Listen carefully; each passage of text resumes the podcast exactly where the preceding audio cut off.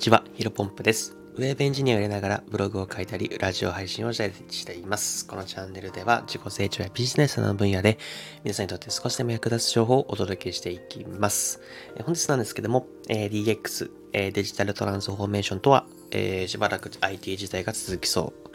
えーこういったテーマでお話をしていきたいと思います。えー早速本題ですね。まあ、突然なんですけど、デジタルトランスフォーメーション、まあ、略して DX という言葉をですね、えー皆さんご存知でしょうか？なんかね、必殺技みたいでかっこいいと思った人はですね、え危険です。まあ、この機会にですね、この言葉の意味を、えーしていきましょう。えまあ、と、といつもですね、あの、数ヶ月前の僕はですね、えなんかトランスフォーマーの新作かなというふうに思っていたのでね、あの、知らない、今、現時点でね、知らないよという人でもですね、ぜひご安心いただければと思います。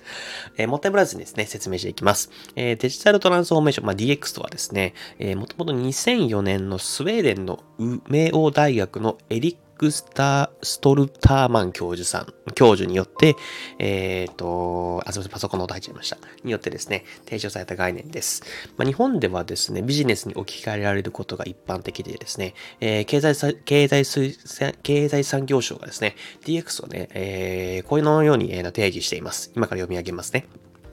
え企業が、えビジネス環境の激しい変化に対応し、データとデジタル技術を活用して、顧客や社会のニーズをもとに、製品やサービス、ビジネスモデルを変革するとともに、業務そのものや組織、プロセス、企業文化、風土を変革し、競争上の優位を確立すること。えー以上ですね。ものすごく長くダラダラと話しましたけども、まあ、簡単にまとめるとですね、まあ、会社の仕事、企業の仕事っていうのをどんどん相手の力を活用していこうという、えーイメージになります。でですね、まあ、もっと具体的に話すとですね、まあ、まさに Zoom っていうのが、まあ、DX の一つかなというふうに考えることができると思います。まあ、今までだったらね、わざわざ会議室を準備したりとか、えーわざわざ会議室まで各々移動したりとかしてですね、商談、えーえと、企業との B2B とかの商談とか、えーと、あとはわざわざですね、えーと、商談ってあれだ、商談だったらわざわざ相手の先の企業まで移動するとか、それがね、電車の、電車でね、えー距離が数駅離れてるとかだったらまだマシですけど、新幹線や飛行機を使ってですね、えー乗らないといけないということもしばしば、えーそういった経験と皆さんあると思いますよね。まあ、ただね、ズームのようなこのオンラインミーティングの道場でですね、もう我々の仕事は非常に効率化されるようになりましたと。まあ、他にもですね、えっ、と、電子契約だったりとか、えー勤怠管理のシステム化なども、えー挙げられると思います。DX、えーデジタルトランスフォーメーションはですね。まあ、今までね、手作業などで、まあ、工数が多かったものっていうのを、えー IT の力を借りてですね、業務の効率化、労働力の確保、えー経費削減が非常に期待できると。ここまでがですね、まあ、DX トランスフォーメーションとはという、どういったものなのと、あとはどういった風な効果が得られるのっていうものの話だったんですけど、もう少しね、深掘りしていきたいと思います。まあ、それはですね、この DX、まあ、デジタルトランスフォーメーションからの流れもわかる通りですね、まあ、これから IT の時代はまだまだしばらく続きそうだよということですね。まあ、随分前からですね、えっ、と、これから IT の時代よ、時代だよ、時代だよねというふうに囁かれてきました。まあ、僕も今現在26歳なんですけども、生まれて、まあ、心も、心、えっ、と、ちょっと日本語が出てこないな。心、なんでしたっけ？完全に日本語が出てこないんですけど、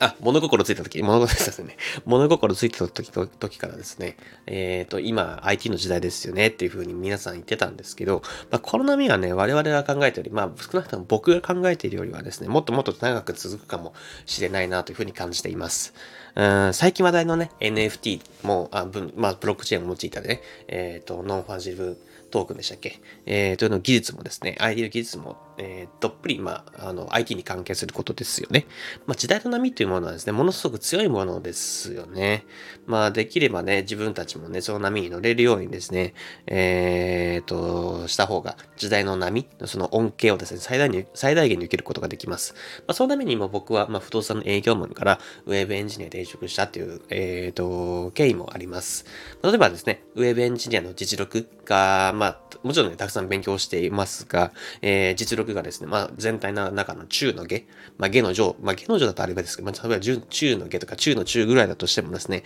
時代の波に乗っていればおま、お金に困ることはないし、まあ、自分の、まあ、もちろん勉強しつつ、え自分の実力を上げていくのはもちろんですが、どんどんどんどん市場価値が高まってですね、えっ、ー、と、成長するにつれて、まあ、お給料だったりとか、えっ、ー、と、働き方とか、そういうところをものすごく優遇されるんじゃないかなというふうに考えてます。まあ、例えばね、例えばね、今からあの公衆電話を設置する会社を設立すると、まあ、そうするとですね、絶対にうまくいかないことはわかりますよね。まあ、どんなにかっこいいね、公衆電話を作る技術、まあ、スタイリッシュなデザイナーなのか、えっ、ー、と、建築技術なのかあったとしたも、あとはどんなにですね、公衆電話を、えー、売り込む営業力、まあ、他の、えー、例えば家を売るスーパー営業マンがですね、えー、次は公衆電話を売るというふうに営業マンを雇ったとしてもですね、きっとうまくいかないですよね。まあ、ほぼほぼうまくいかないと思います。それはやっぱり携帯電話があったりとか、今更公衆電話使ってる人もほとんど、まあ、地方だったらね、あれかもしれないですけど、都内だったらほぼほぼ、まあ、地方でもないか、あの、どんどんどんどんなくなってくると思いますので、まあ、それはね、明らかにね、えー、公衆電話を設置するっていうのは時代の波に逆らってる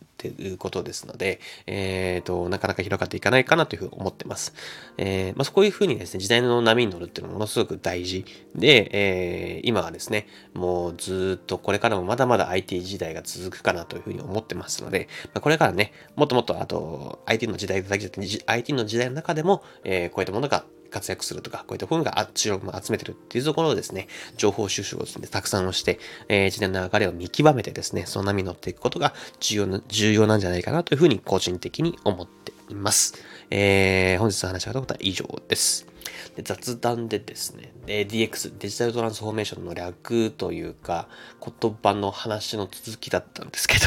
正直なところですね、僕、ウェブエンジニアになるにあたって、まあ、転職活動を始めた時ですね、全くこの DX、